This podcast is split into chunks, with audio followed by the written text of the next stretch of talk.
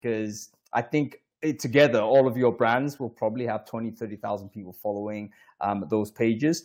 Um, but they should just be notified right now that, hey, we've gone live. So let's see whether they tune in and pay attention to what we're doing. Um, okay, I think we're live. Uh, live, everybody. Welcome to Founders Focus, folks. This is episode 38. Um, this is one of my favorite things to do. Um, a, a reason why is because I'm really interested in having conversations with people that have been so annoyed about the state of recruitment that they've gone ahead and tried to do something about it by creating technology and businesses which are changing the way in which we work and hire today. Um, so today, I, it's my pleasure to invite onto the stage um, two gentlemen who have concluded, I think, one of the, the landscape shifting deals in our industry uh, in 2023.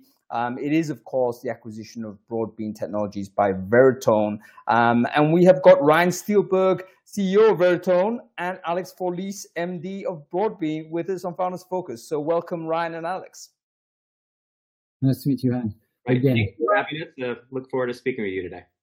Great stuff. Uh, let's get straight to it, guys. Um, can you tell us, like, in your own mind, like when did when did this deal, when when was it obvious that this deal was going to happen? Um, there's a lot of folks watching this that might think, okay, how does this actually work? You know, is it my people speak to your people, or is it a case that you just DM'd Alex or something and it just went completely bilaterally? Like, how did the deal actually start, and when did you know it was going to be done? Well, I mean, as you may have touched on in, in a previous episode, you know, that you know, Veritone has already made you know a material investment in this space you know with you know initially you know over you know a year and a half ago with the acquisition of PandoLogic um, you know really one of the the pioneers um, and leaders in programmatic job-based advertising. Um, and and so that you know that that was a, an opportunity um, that frankly from from my perspective and veritone's perspective um, you know we're always looking at businesses that are large, right? Uh, opportunities and TAMs that have big scale. Obviously, human-based labor, people looking for jobs, people you know being recruited for jobs. It's all of most companies, almost every company's largest expense. It right? It's big. It's changing. It's messy. There's there's expansion. There's contraction. Um, but it's it's it's it's ripe for always improvement, disruption, etc. Hmm. Um, so we we it's the so the talent acquisition recruitment marketplace opportunity was something that um, you know we've been looking at for a long time.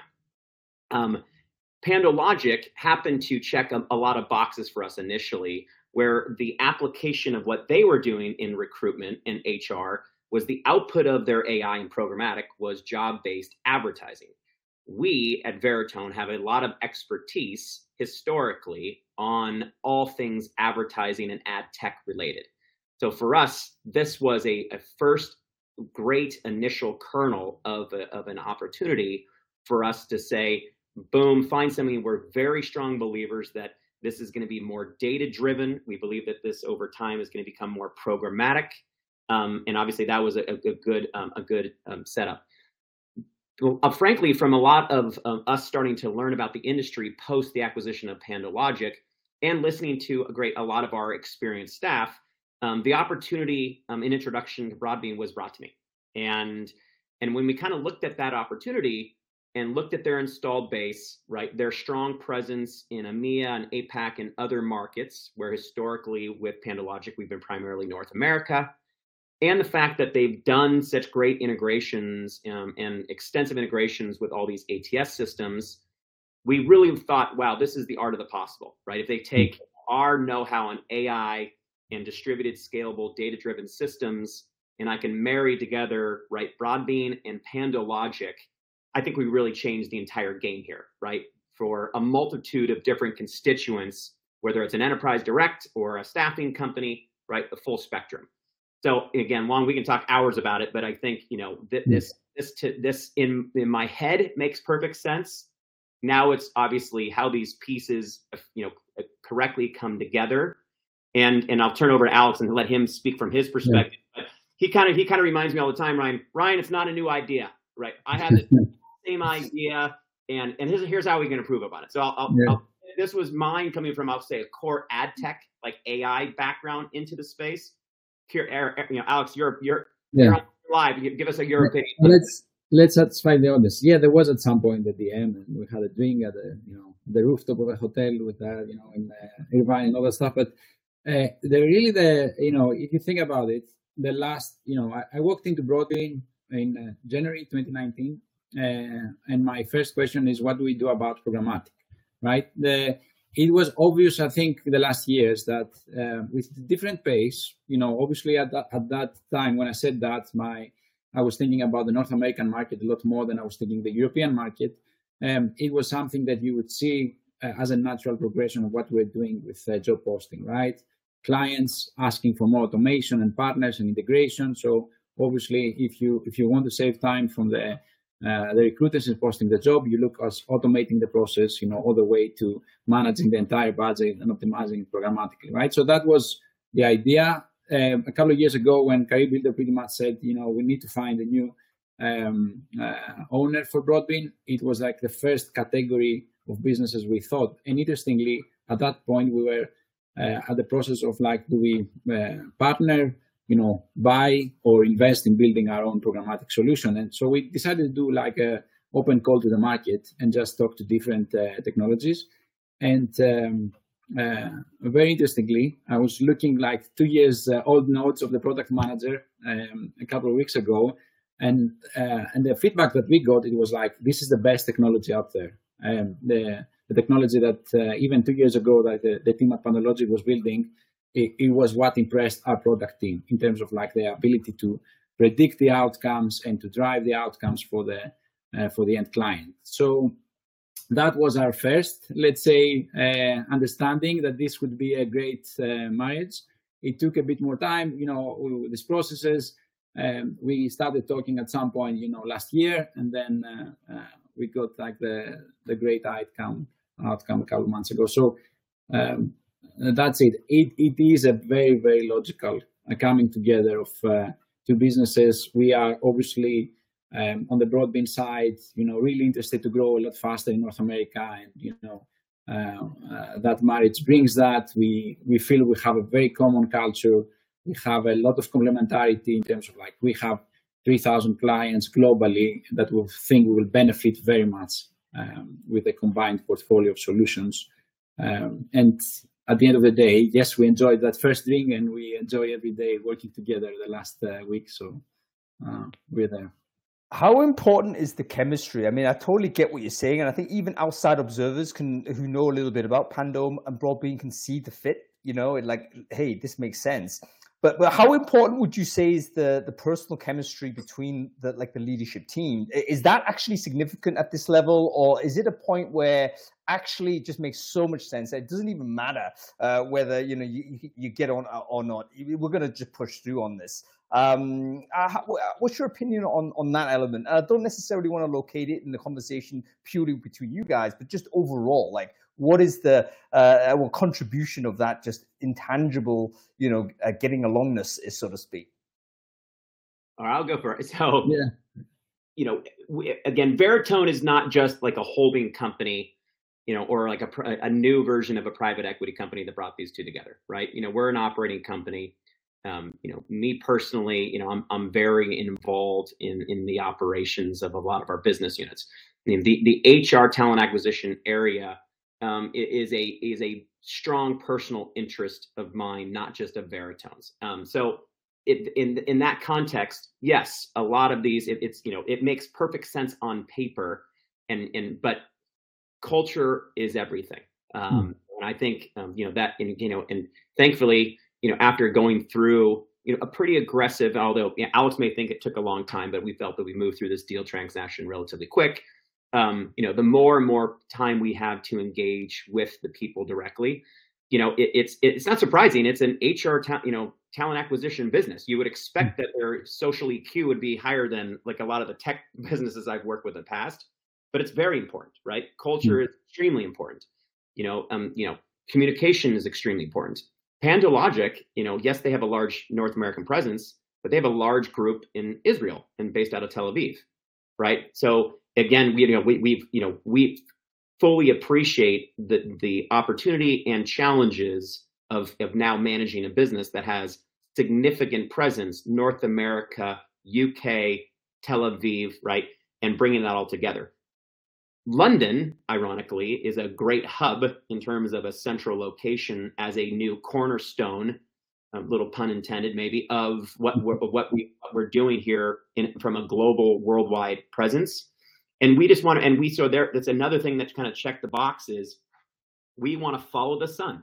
We, you know, whether we don't want any customer of any size to not have the same level of opportunity, support, across and, and i think this you know for many things but again it does come down to the people and it's been mm. great you know alex has been a great partner to work with and you know we're we're very very excited you know for him to be you know staying on and, and being a very important leader for us yeah i would say for us it's the same like one of the three kind of like bullet points i had in the back of my mind when we're talking with investors was uh, culture fit i find it really important i I started, you know, my, my first business in this space was a job board back in Greece when I was like 20 years old with two of my best mates, right? And because we were probably best mates, we had this saying that, you know, if you want to write history, it was coming from a, a Greek song, um, you need to do it with a great company, right? So I, really believe like if you really want to build a, a, business and a, um, a, solution for the future, you really have uh, the people to feel that are working very closely together. They need to uh, hit kind of a, a mojo and uh, be able like to uh, to really move forward. So for me, that was always a really important factor, and I think we we had it at Broadbean. I think we had uh, uh, we were a bit notorious about that, but as I said, from the first kind of uh, meeting we had with Pando people, we also felt very comfortable that you know these are people that we can trust. They're knowledgeable.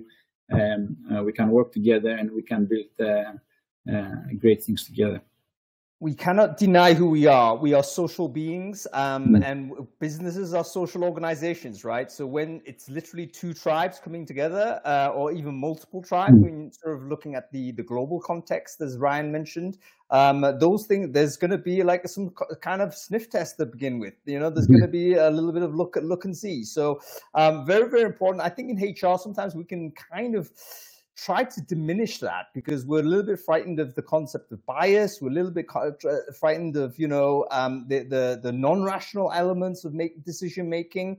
But I think in reality, a great deal of the things that make uh, a yes no for us are, are not necessarily rationally processed. Mm. Um, uh, they're going to be based on intuition, um, and it's going to be supported by rational. Uh, rational, rationalization, but very rarely are we going to be making great decisions against our instinct. Hmm. Um, uh, they often sort of uh, turn out to be um, uh, overly rationalized, I think. So uh, it's an interesting to, to, to, know that that kind of even occurs at the very high level of business operations, and of course, it, this might occur at the very low level of you know hiring for the first job or whatever it might be. Um, okay, hard work starts now. So this is integration. I think integration is in- inherently a nightmare. Like it's one of those things that okay, this is going to hurt, guys. Hmm. Um, we just got to grit our teeth and go through it. Um, do you sort of did you have in advance some intuition as to what was going to be the toughest part? I, I know you're still going through it, but what do you think um, uh, going into this was going to be the toughest part of bringing the two together so that you can get the synergy? Um, any thoughts on this, Ryan? Let's go to you first.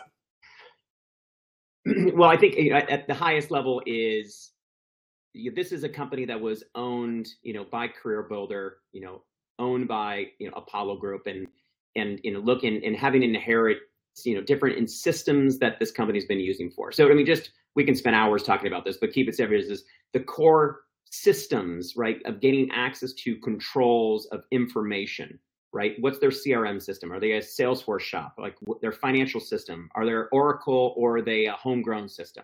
So i think you know all all those um, as as alex touched on you know we started this dance with broadbean well over a year ago so a lot of this due diligence and our exploratory opportunity of how that system is running from a systems and IT perspective, which is a major part, as you can appreciate, for integration, um, we started well over a year ago. Um, so the good news is, thankfully, we're familiar. It just happened to be with many of their systems. So you know, and and obviously, as an acquiring-based company, you know, we've done this several times, right? So you know, so for so I think we have a great handle you have to just get a little insight. You have to be committed with dedicated resources, right, to expedite and get you through, right, all, you know, the, the, the integration stuff. So systems themselves can be resolved rel- relatively quickly and mapped. You know, part a lot of the effort obviously is synergy and integration for consolidated go-to-market roadmaps, and you know, looking at the what the, the short and longer term org are. Um, and again, I'm not going to go into too, too much detail about those more, you know, proprietary, sensitive areas. Um, but you know, no, it's it's something that I think we're making great progress. We started great progress before. Um, you know, obviously with PandoLogic already have done integrated integration work from a technical perspective with hmm. a long time ago. We're stepping in here, really almost hitting the ground running. So we have high expectations to have a no disruption of quality of service for our existing products or services, um, but we are very maniacally bent on delivering at least aspects of our future integrated vision here as quickly as possible. And obviously, for for a few select partners, some of the next generation generation stuff that I'm really excited to bring with Alex and team to the market opportunity is something that we're excited to talk to partners. I'm, we'll we'll talk a little bit about it, but you can probably imagine that data and AI is going to be a very big part of everything we do. And mm-hmm. I hmm. and I think we're just scratching the surface uh, of what the art of the possible is together. So um, those are just a little bit of insights on integration. Um, Alex, maybe you know you can touch on that from your perspective as frankly yeah. being owned by Career Builder as a subsidiary, and it's a whole different perspective. Yeah. I think it's it's managing the pace, as like the the the expectation both on the on the market and also on our own employees is that we will have to move. You know, we can move now extremely fast, right? But at the same time, we have to keep two things in mind that you know you need to have all this systems integration uh, happening uh, on the back end, and we are also um, we have to be careful because we have to be really focused. There's um, the market situation out there for you know the recruitment industry is not the you know the best.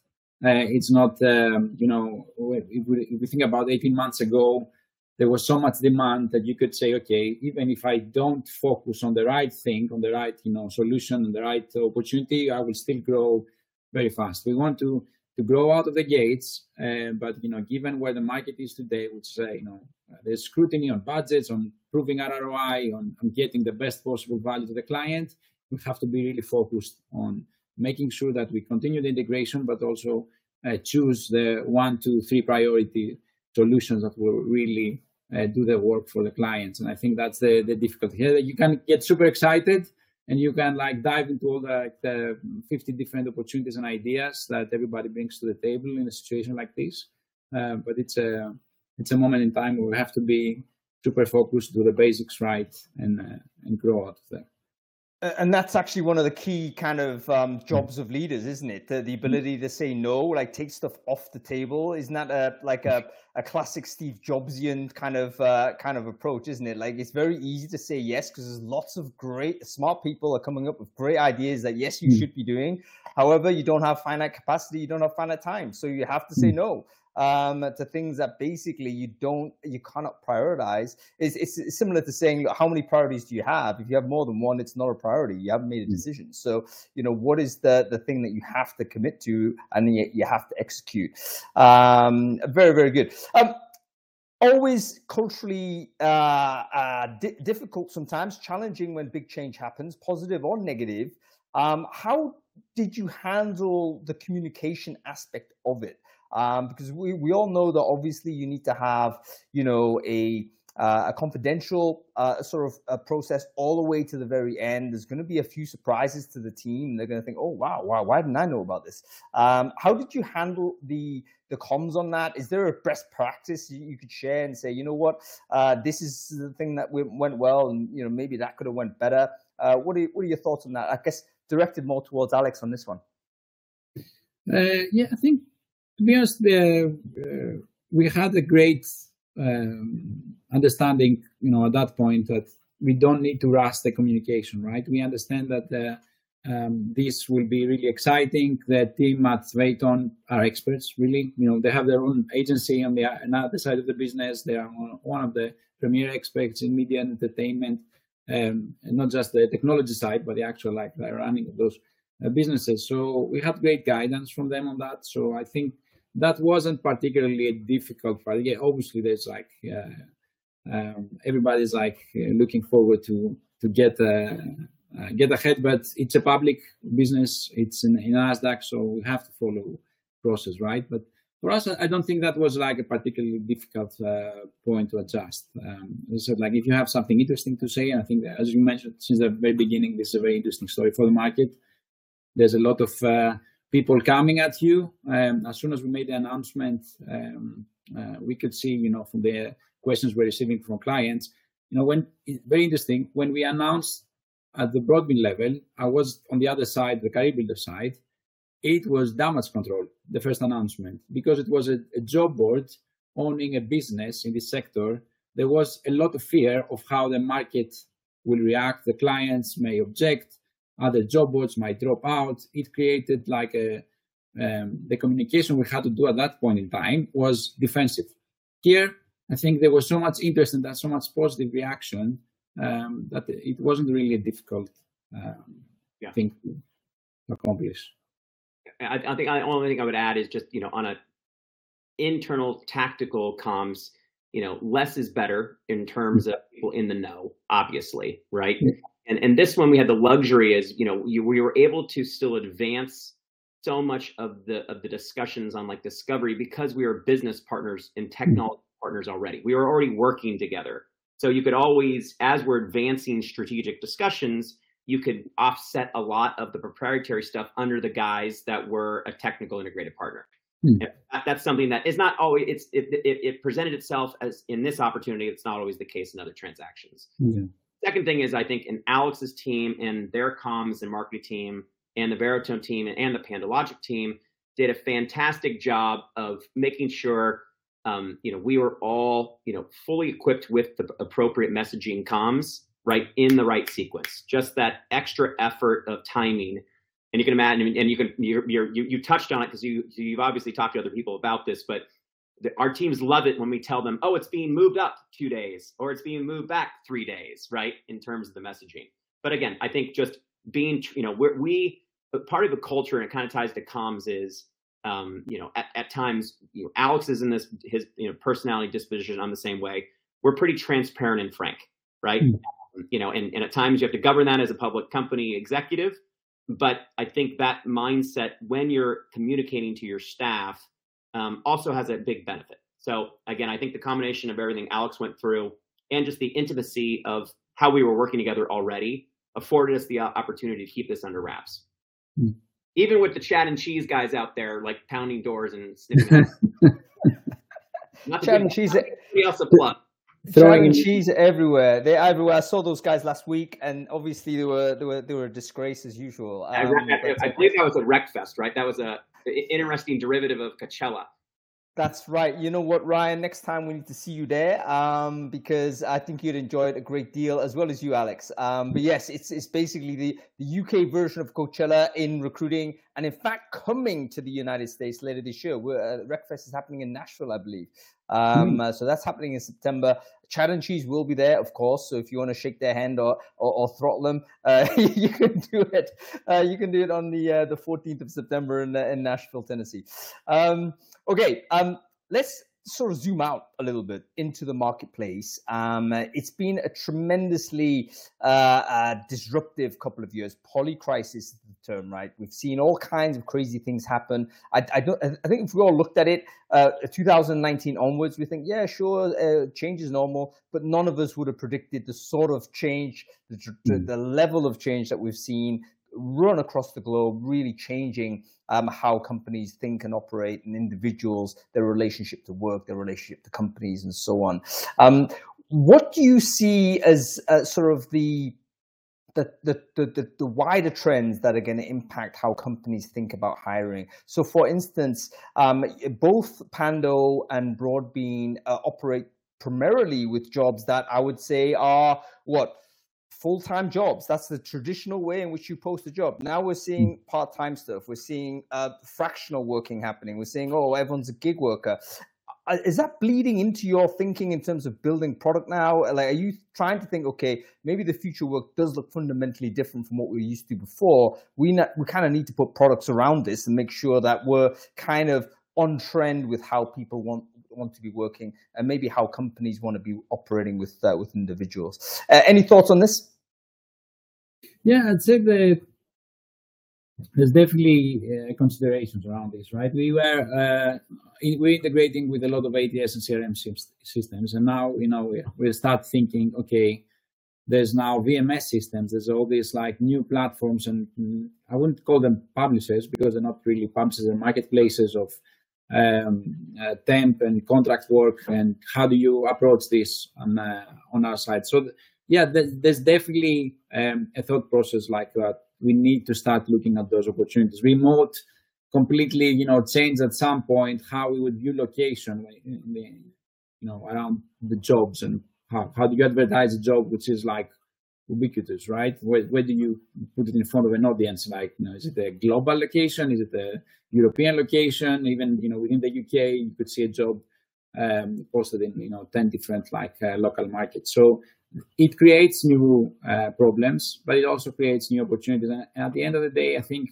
it expands the market, right? Uh, I think what we've seen um, with that is, um, and and it's the first time we see that like we are in a process of a, a economic recession, but there's still a, a completely different like uh, movement of the labor market. We're still seeing, you know, pockets of the labor market, market with very strong demand um, we are seeing um, um, we, have had the uh, the for the first time the, the word decoupling of the labor market from the economic situation, right? So uh, definitely it affects how we think. We start looking at new solutions when it comes to, uh, temp and contract work. We are we were on the Broadbean side already doing a lot of work around that, um, so it's not uh, something that um, we are completely um, agnostic about, uh, but uh, definitely the future it, it's it's it seems it's here to stay, right? I cannot see all those marketplaces, the investment, the the amount of investment of companies on like becoming a lot more flexible when looking at their labor base that that won't change that's here to stay for good so we need to also adjust the systems and processes to it yeah, and, and stuff like location is not like a trivial thing. Um, I mean, that broke a load of job boards, didn't it? Because it, it was one of the key sort of ways in which we mapped a, a job to uh, an opportunity to, to an individual was, hey, where are these people based? What does it mean when it work? Where the guy yeah. says we're remote work anywhere? Uh, yeah, is, this... does he re- does he really mean that? Um, you know, uh, sorry, Alex, you're saying? Yeah, and just sorry, an example of how it affects like even our day-to-day work, right? We're building feeds with you know seven thousand job boards across the world. There was at some point that we were getting almost you know uh, 10, 15 feed updates, you know, every month, which was just job boards incorporating the remote option in their uh, APIs in the feeds, and you had to rewrite the whole thing, and then you, you know you need to educate the user, which might not be a user in Broadbean, it might be a user in Bullhorn or um, in a workday of how to use now the new capability because you know one publisher linkedin at some point changed the way they approach remote posting right? So it definitely creates um, a lot of uh, new challenges but uh, it was something that we, because of our uh, expertise and that stuff we was something we were able to to adapt and even guide other publishers of how to to do it um, and uh, guide like our users of how to approach it yeah, and this is, I think, where programmatic is actually going to be very significant because it takes away a lot of the work hmm. from a human being that tried to figure it all out. Um, I, I, mean, it's it's amazing that programmatic is still like fairly underdeveloped in in uh, outside of North America. I think there's definitely a big gap. Maybe uh, you know, you speak to people in the EMEA sector and yeah, programmatic is still, you know, pretty much a niche niche play. It's like, yes, we, it's an honor to do. We were looking to investigate this, and it's like it's been around for a couple of years, folks. Uh, you know, it's like uh, some obvious benefits to this. Um, Ryan, over to you on programmatic. Why do you think there is that lag? I mean, we always like to say, you know, US is ahead, but this, that, and the other. Um, okay, great. Um, but it, it, should it be lagging this far? I mean, what's your interpretation as to why the take up is so different between those two marketplaces. Yeah. you know, I, I think it all comes down to commitment to become a true, and this is not a negative slide on certain markets, but a, a pure data driven company, right? Hmm. And if data is the lifeblood of AI, if data is the lifeblood of programmatic, by default, if if groups are, let's say, still committing to manual distributed means of recruiting, where you have thousands of recruiters, right, who are partitioned a, a small budget, and whole apparatus is not centralized, right? The data feeds called, you know, sensor data, like what's what ads are being responded to, and that's being centralized.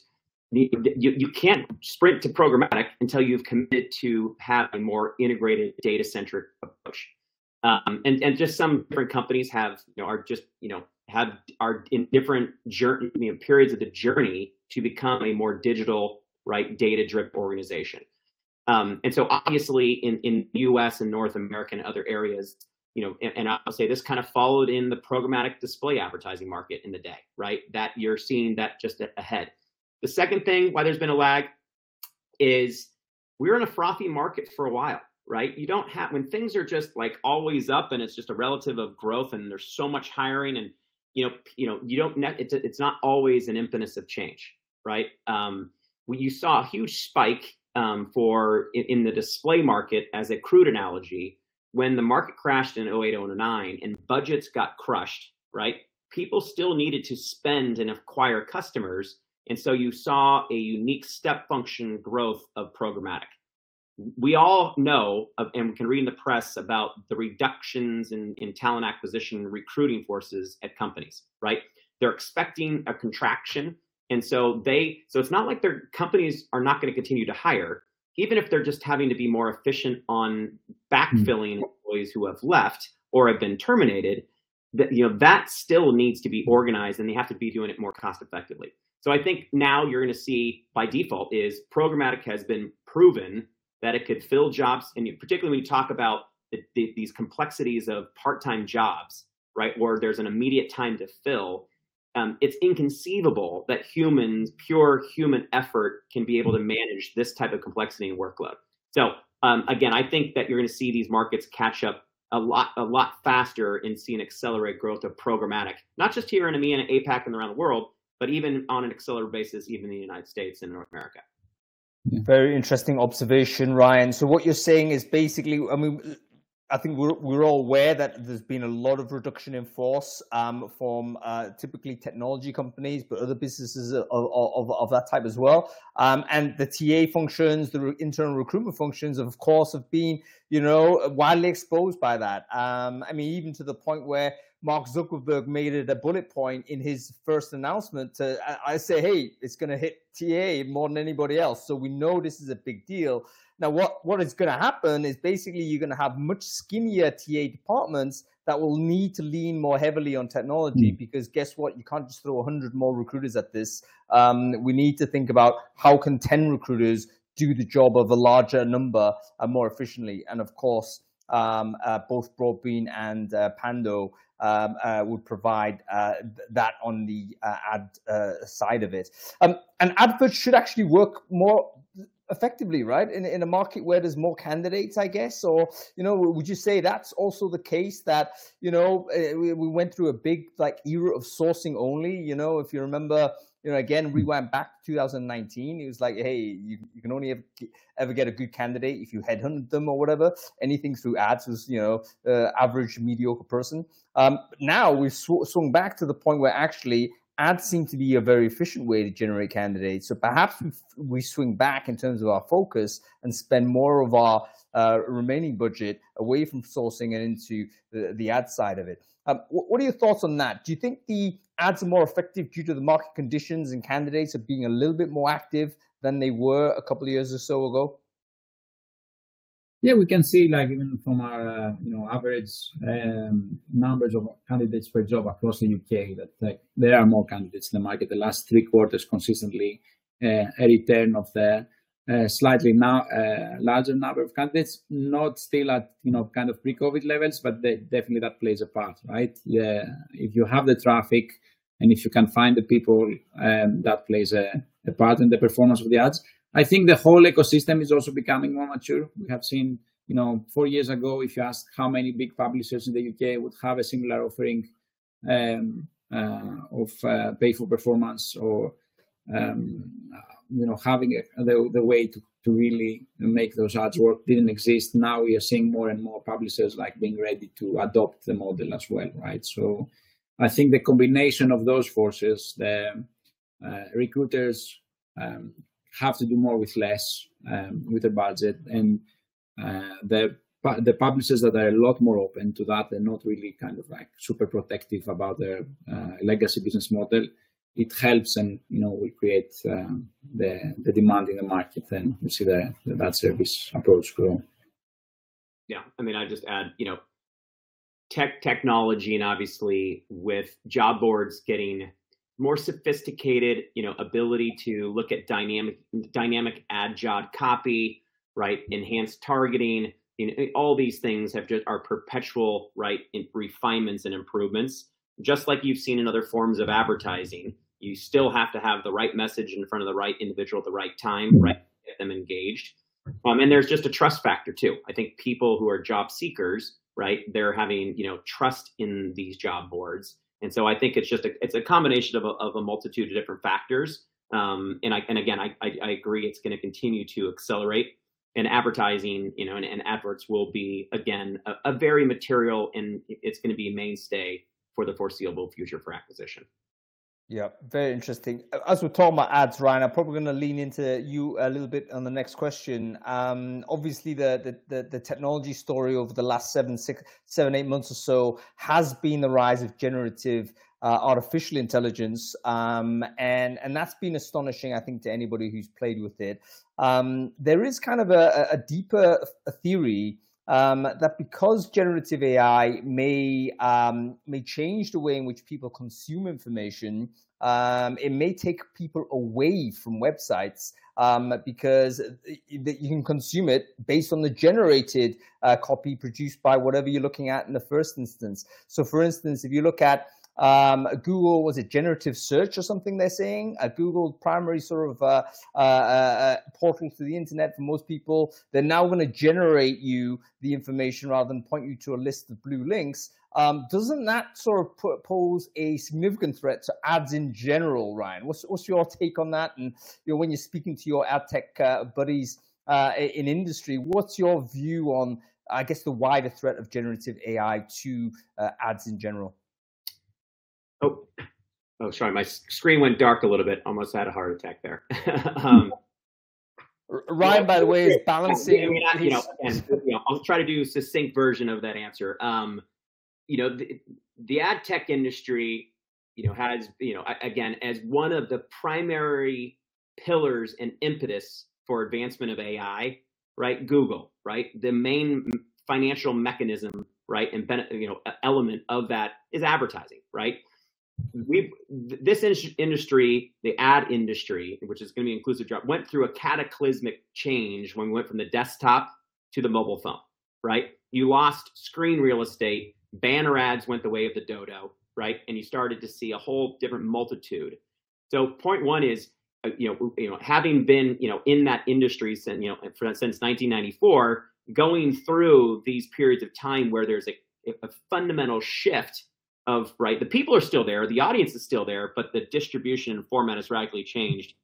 Um, let's just say the industry it brilliantly finds a way right? And so what you're seeing here is the transformation from search to natural language right creates a, a very daunting task. Google brilliantly is efficient when you when you combine adwords and legacy adsense right? That the, the ability to buy at scale and real-time programmatic bidding on a search that makes a lot of sense when it's a structured search result, right? The way we look at a search result on Google. When that turns into a conversation, right? How are they going to engage and embed the advertising? So, you know, orthogonally to all the display, native based advertising has been on the rise, right? This is incorporating, right, advertising and adverts with and into, I'll call the content or the conversation and that's been a very growing and, and google and a lot of these people who have you know have some of the brightest minds out there you know, they let's just say um, are well ahead of understanding this transformative shift, right? Um, so, is there going to be a, a, change of behavior of how we search and query for information? Absolutely. Of, uh, appropriately, there will be, and some groups will be better than others, right? There will be, you know, partners and technologies and platforms that really are ahead of the curve on how they are going to incorporate brand advertising, recruitment advertising, and sponsorship with and into this this transformation. So again, it's it will change the amount that what we think is of the amount of advertising perception may change. It's just but just think it'll be an evolving form of sponsorship and engagement, right? And we see it right now. I mean, you and I will listen to great podcasts, this one included, right? I can start doing a promotion for HelloFresh, right? Conveniently in this. And arguably that will potentially be more effective than this banner ad that goes across us right now.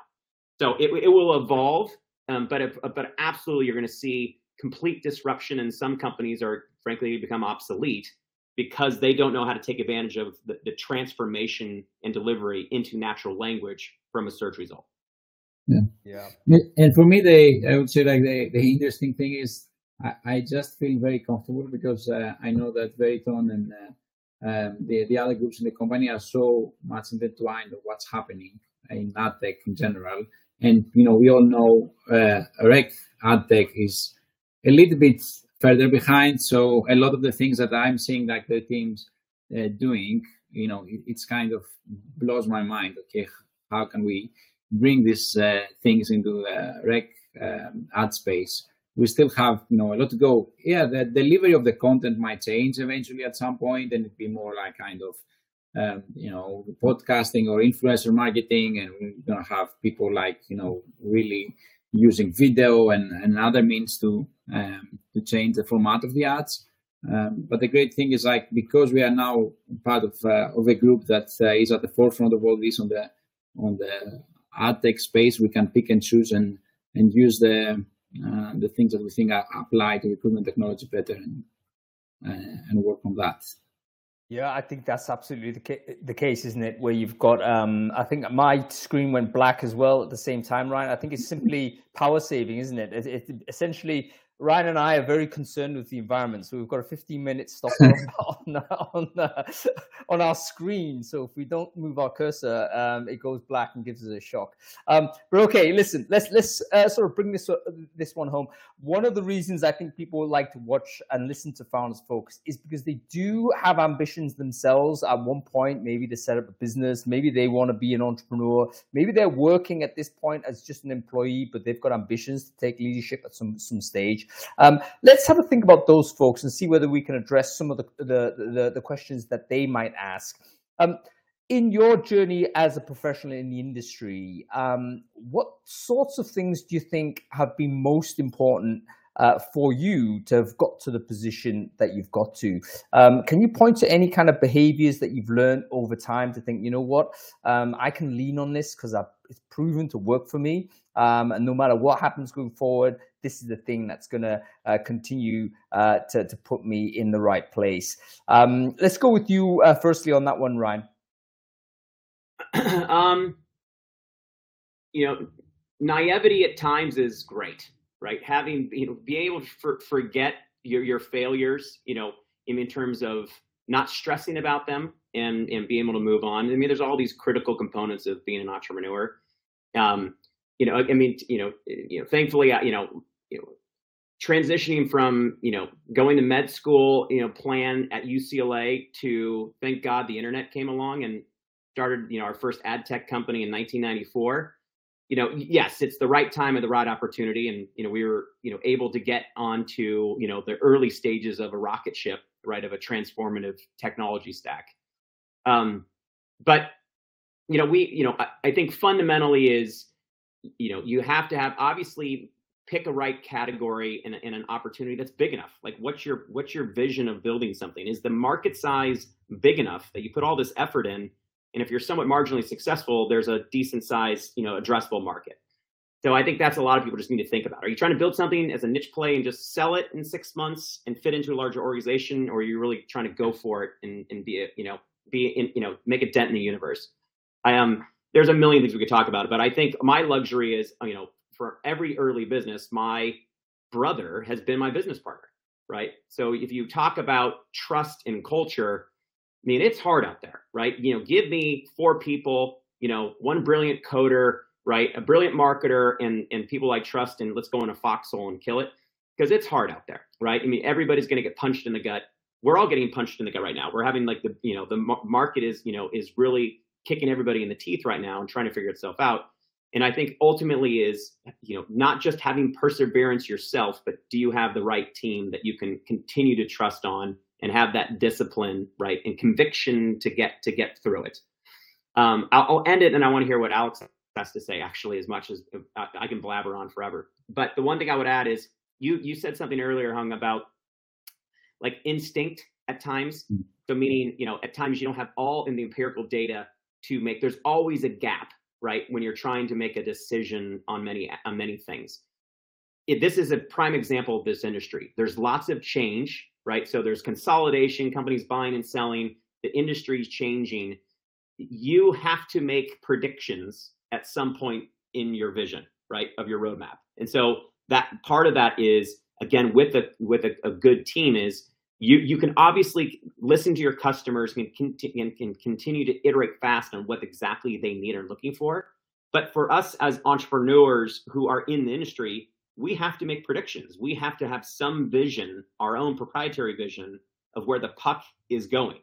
And so I think that that skill set of, a couple of those different variables um, are, are, are critical. And and, and thankfully, when I'm coming into this, I'm not a subject matter expert in HR and ta- you know talent recruiting, right?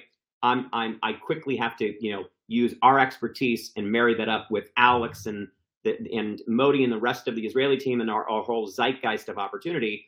And but I think that you know that's just another pillar is having the confidence to make a prediction and go go out and try to capture something and create or capture where the market is going, not just trying to catch up and be quick iterative. Alex, yeah.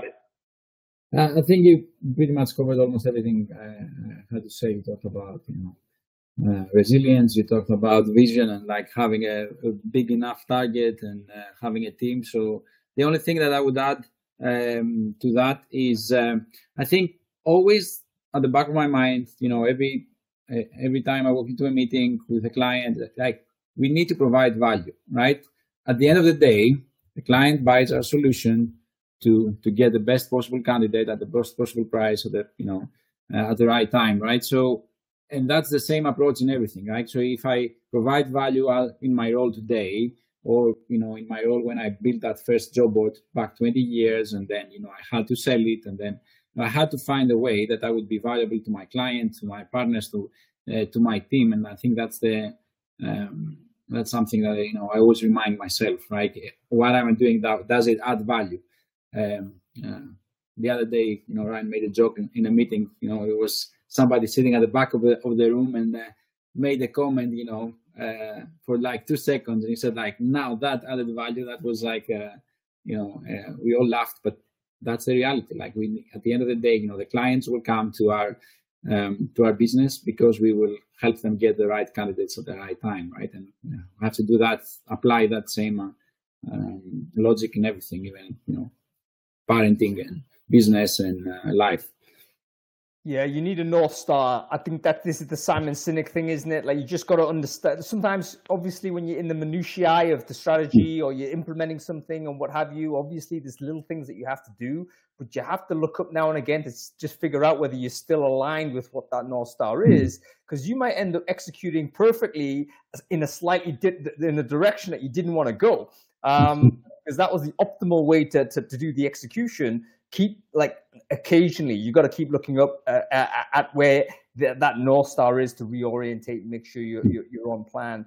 Um, ryan you mentioned team. I, I, love that because and for the folks that are out there that maybe you know doing solopreneur and what have you team might also involve like people that are around you. They don't necessarily need to be individuals that are in the business. It could be your partner it could be your your family it could be your friends it could be whatever it could be the guy who cuts your hair you know whatever it is someone who's who's got your back that you can bounce ideas off and can can kind of get into your conversation so you're not just sitting totally by yourself trying to figure it all out because I think that's the worst place for any entrepreneur to be. Um, you have to be open. uh, uh, to, to all kinds of inputs and have a trust group uh, that can really tell you what you need to hear um, because you know there's a bunch of people below that that are going to tell you what they they think you want to hear and that's not information that's going to be very valuable to you on your entrepreneurial journey um, okay folks we've got 10 minutes left so let's just talk about swing us back to what's going to happen for Broadbean Pando customers for 2023. Um, maybe a bunch of people are sitting there thinking, hey, I've got a Broadbean account, I've got a Pando account or whatever.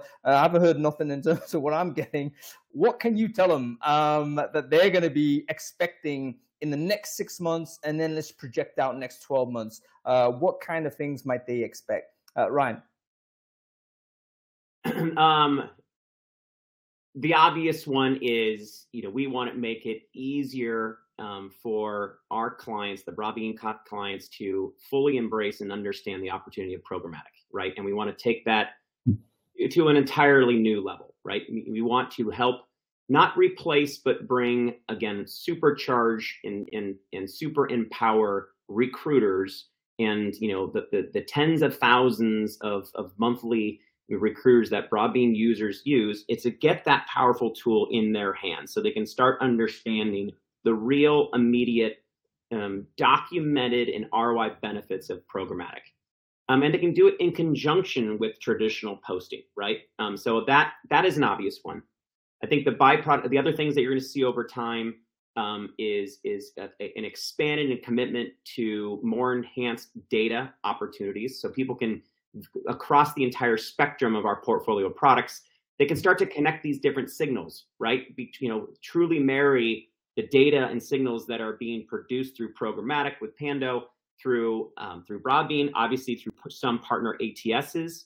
You know, data is gold, and but but data in in disparate silos at times is worthless. So you're also going to see over time, um, our partners are going to take advantage of uh, just I say a radically enhanced view of of integrated and organized data that can be actioned upon. What's working? What's not working? What do I need to change immediately? Um, and I think that that that um, that that's a common one. Um, and, and and then you're just going to see, uh, you know, again, just we we talk, kind of touched on about it about customer support. These are great businesses. They have killer products. We're not going to want to try to do radically anything new. We want to put our customers at ease that the whole world's not going to change here overnight.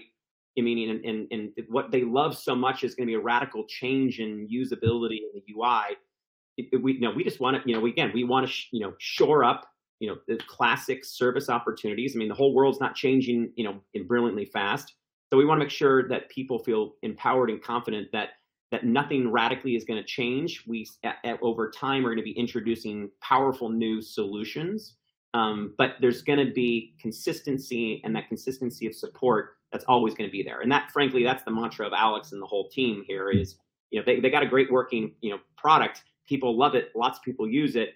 You know this is a this is a transition. It's not going to be a binary switch.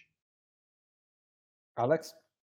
Yeah i would say we perfectly said that we in the initial uh, obvious benefit would be incorporating you know giving the clients the option right as we said like we, we talked about this journey from uh, manually posting to uh, auto posting to um, programmatic we want to give uh, the clients as soon as possible that, that option uh, to make the decision of like how do they want to uh, spend their money and get the candidates as soon as possible. Then I think the, the second important thing using all the expertise around data and AI is visibility down funnel, right? We, we, we're talking about it for so long. We have the integrations with the ATS. We really need to work with clients, connect the dots with them uh, in terms of data to be able to start not just show them the ROI in um, in the real terms they understand, you know, hire or uh, first um, first day start or you know any, any, kind of signal that would prove the ROI, but at the same time use the signals that are important to drive um, the optimization of the strategy as well, right? So there are signals that are going to be used um, down funnel that will be reporting back to the CEO why this thing makes sense, and there will be signals that will uh, just talk to the algorithm and uh, improve the distribution of the budget, right? So that's the I think uh, the holy grail for us and, uh, and our clients. And then from then on, I think the, there's going to be a lot more ideas that a lot of us cannot even predict today about going beyond you know the typical channels uh, potentially in the future and um, beyond the, the the typical content that today is a you know a text ad at some point. You know what? improve the distribution of the budget, guys. Um, mm. That's the, the killer line. Um, so if you're sitting there as a Broadbean customer, Pando customer, whatever it might be, uh, you might expect improved distribution uh, of the money that you have. That's got to be news to your ears. Great news to your ears. And to be honest with you, again, that's the you know fundamental value prop of programmatic is mm. going to be that. So I think generally speaking, the market is is going to be very welcoming of the of, of the news that we've heard from you guys um, because um, uh, you know, we do need to, to, to, be more efficient with our ad spend. Um, and I think this will certainly um, enable uh, many, many people to do it. Um, I did say at the beginning of our conversation in the green room, guys, there's not going to be any gotcha questions. That wasn't entirely true. There is a, a gotcha question, so get ready uh, you two. Um, Broadbean, very much loved brand. Everyone thinks, oh my goodness, what's happening to the bean? Um, are you going to get rid of the bean, guys? What's what's what's the thoughts on this? Um, and I know marketing is sitting there thinking, yes, that's all, what we're going to do. But what is the word from the top? Um, is the bean going to go? wow, that is a great one. Put me on the spot.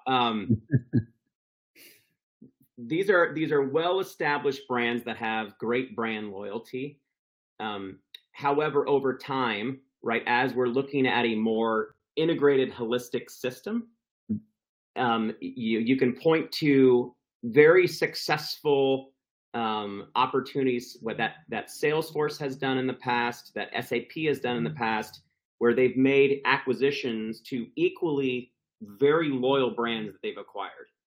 But over time, as they consolidated that plan into the CRM global vision, and obviously Salesforce is much more than a CRM platform today.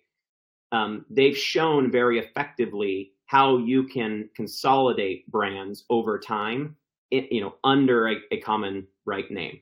So again, immediate short term, you know, the, the wonderful Broadbean name and, and even PandoLogic is still here. It's been a year and a half. Um, but you can appreciate for our customers as we add more functionality and feature sets, um, we don't want it to become confusing or overly complex for our customers, right? Um, over time. So I would say, little telegraph. At some point in the future, you will start to mm. see more brand consolidation. Um, and again, you know, the, the, you know, a lot of people are going to be now they're upset about that. Where I'm saying is, is that great? We'll have more consolidated marketing dollars to try to improve our products, right? Yeah. To offset.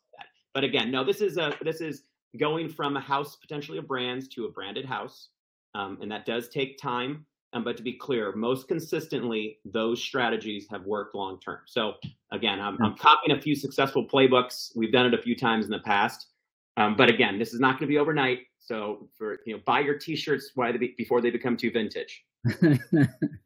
yeah, uh, I would say 100% I agree. Like yeah, there's definitely the uh, you know the sentiment, but there's also like if we see uh, even like your common friends at candidate io or you know opening, you know when they go together with iCIMS, at some point, if you are a big brand in this space and you want to make like a, a bigger brand and uh, invest in your brand and your clients, um, you have to make that decision.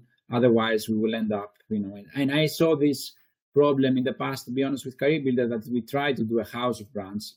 It's not, we're not selling, you know, luxury items, right? Um, it's very difficult. And if we see all the big brands in our space, the Workdays, the LinkedIn's, the, you know, the Indeeds, they all do the same thing, you know, serve one brand. Like we, if you spread too thin, um, it's getting difficult. So um, I 100% agree that that's the future. No. Um, so there's the word, guys. Get your beanie t-shirts. Get your beanies. Um, they're going to be vintage and worth something. Someone should set up a shop, by the way. I'm sure that's going to be something that's a, a decent sideline decent side gig for somebody. Um, okay, we are coming to the end of the show. So thank you so much to uh, Ryan Steelberg, Alex Fourlis. It's been fascinating having a conversation with you two. Thank you so much for spending time with me today and having that conversation.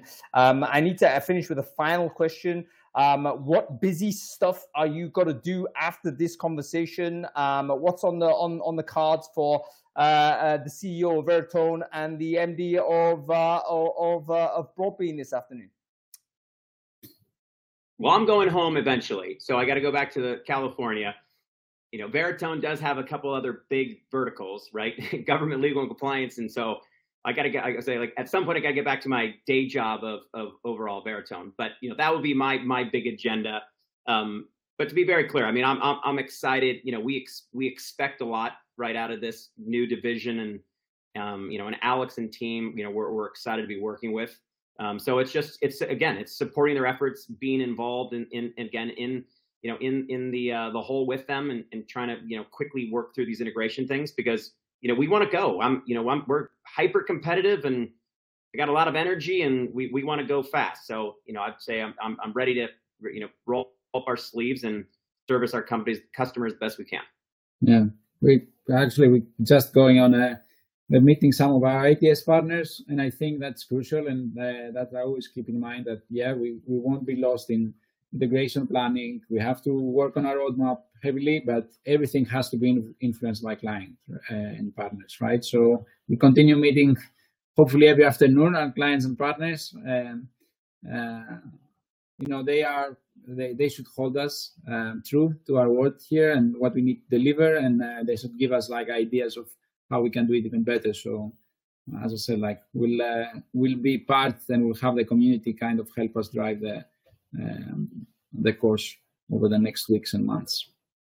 Fantastic stuff. Um, Ryan, Alex, let me let you go. Thank you so much for your time, folks. That was Founders Focus. I hope you've enjoyed the show. Uh, this will also be out as, a, on the uh, as an episode of the Recruiting Brain Food podcast, um, so you can replay it back at your leisure.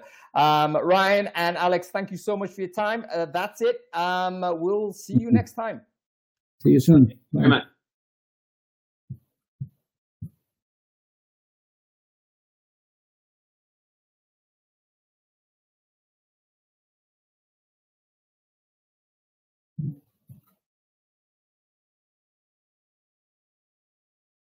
Cool. Wasn't that great, everybody? I think so. Um, uh, what a fantastic show that was. Um, uh, make sure that you follow the channel um, uh, uh sort of uh, on Crowd